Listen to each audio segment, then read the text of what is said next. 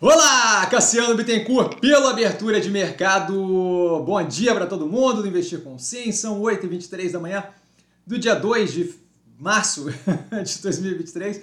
Eu começo, como sempre, com um disclaimer: o que eu falo aqui nada mais é do que a minha opinião sobre investimento, a forma como eu invisto. Não é de qualquer forma, moda em geral, indicação de compra ou venda de qualquer ativo do mercado financeiro.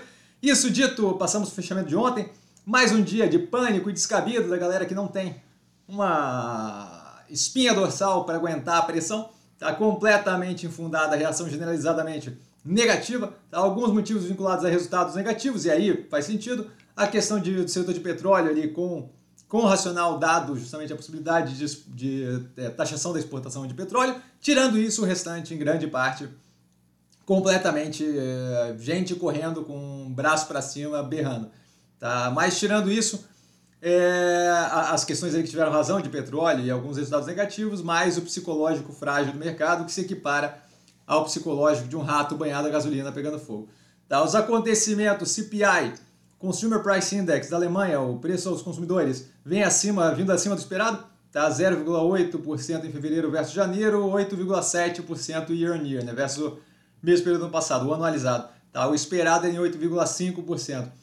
CPI da, do, do, da zona do euro é também acima do esperado, um 8,5% em fevereiro anualizado versus um 8,2% esperado, 8,2%.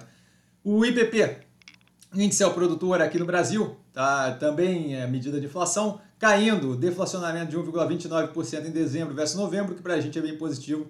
Aquilo dali deve se espalhar na cadeia é, de produção, o que deve eventualmente reduzir ali, a pressão inflacionária na ponta final ao consumidor. Tá? PMI, Purchase Manager Index, eu nunca consigo falar esse negócio direito. Da indústria no Brasil, 47,5 para 49,2 em fevereiro. Lembrando, isso daí, acima de 50 expansionista, abaixo de 50 contracionista, então delta contracionista ainda. O PMI industrial também dos Estados Unidos, 47,4 para 47,7, também uma leve melhoria em fevereiro, menor do que o esperado, mas ainda assim uma melhoria. Tá? Governo pedindo suspensão de venda de ativos da Petrobras por 90 dias, tá? que teve o resultado divulgado, já coloco lá embaixo.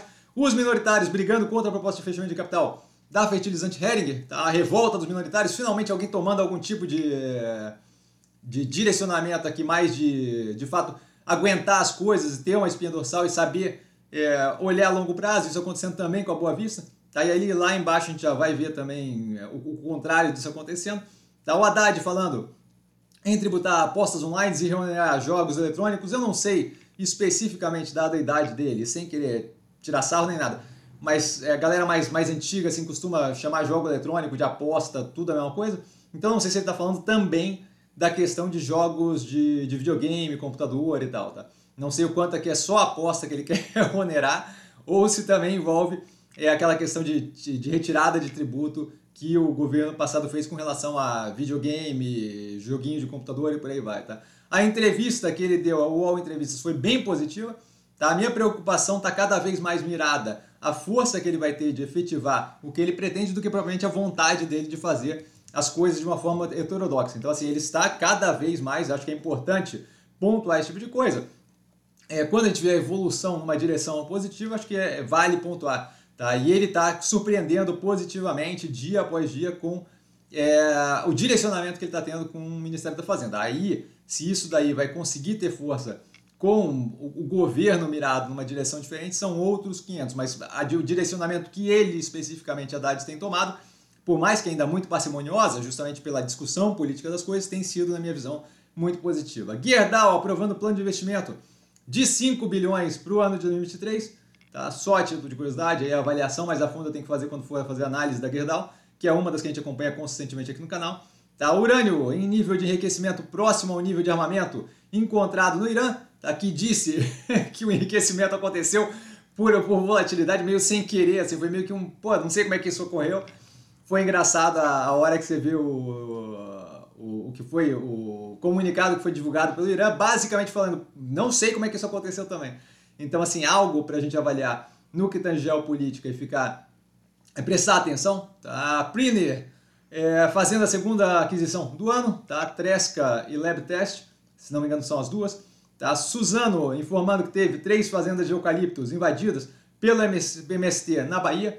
Tá? Controladora, e aqui é a parte que me incomoda, a controladora da EDP Brasil, a NBR3, fazendo proposta para fechamento de capital, oferecendo R$ 24,00 por ação, fechamento de ontem em 19,63, tá? O que, o que é o que? É a continuidade do reflexo da falta de visão de longo prazo do mercado brasileiro, tá? Entregando os ativos de graça para quem tem uma espinha dorsal para ver um pouquinho à frente, dois, três movimentos à frente. Não estou nem falando do xadrez, sete movimentos à frente, não. Dois movimentos à frente, as operações lá de fora começam a ver que isso daqui está de graça e começam a vir com dinheiro topando pagar 20x% de, de, de prêmio só porque de fato está muito barato. E a EDP nem é uma das que derreteu violentamente, ela é uma das que teve uma evolução de preço consideravelmente casada com a evolução da operação, pelo que a gente fez, pelo que a gente viu da análise no canal tempos atrás.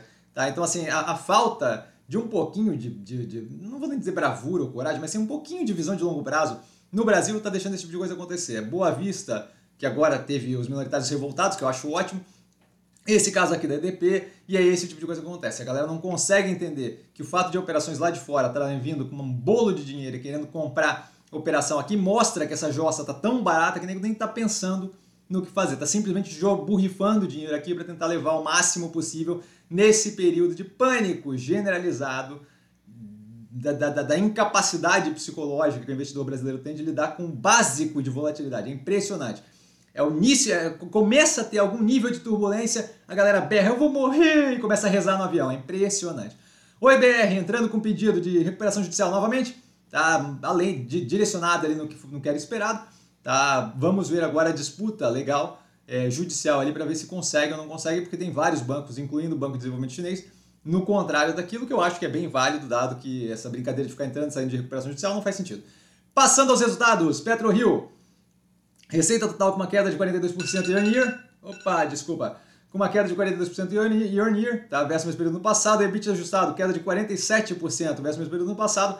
A margem vai a 67% versus 69% versus mesmo período no passado. E o lucro líquido, 19% de crescimento versus o mesmo período no passado. Enalta, outra do petróleo, queda da receita líquida de 4,3% year on year. EBITDA ajustado com crescimento de 6,5%. Tá? A margem vai 70,6% versus 63,5% no mesmo período do ano passado. O lucro líquido com crescimento de 10,4% versus o quarto trimestre de 2021. Petrobras, receita de vendas, é, 18% de crescimento, 18,2% de crescimento versus o mesmo período do ano passado, tá? Isso tudo trimestral. Queda de 6,8% versus o período anterior. Estou falando tudo trimestral, por quê? Porque se vocês verem ali o Petrobras, as notícias que saíram foi no anual, recorde de lucro, e bababá, não sei o quê. Estou falando aqui do trimestre. Aí ficaria estranho se eu estivesse falando trimestre tivesse queda no lucro é, trimestre a trimestre, né, que foi o que aconteceu aqui.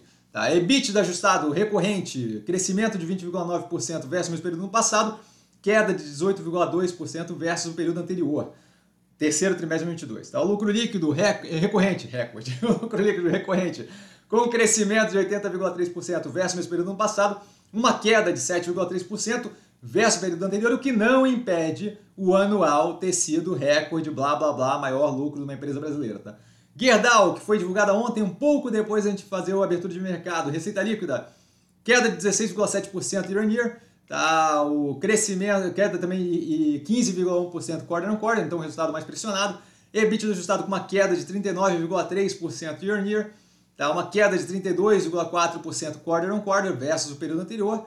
Tá, a margem vai a 20,2% é, nesse trimestre versus 27,8% no quarto trimestre de 2021 tá, e 25,4% no terceiro trimestre de 2022. Lucro líquido ajustado com uma queda de 61,7% year on year e uma queda de 55,9% versus o terceiro trimestre de 2022. Marfrig, são vários resultados, desculpa, galera.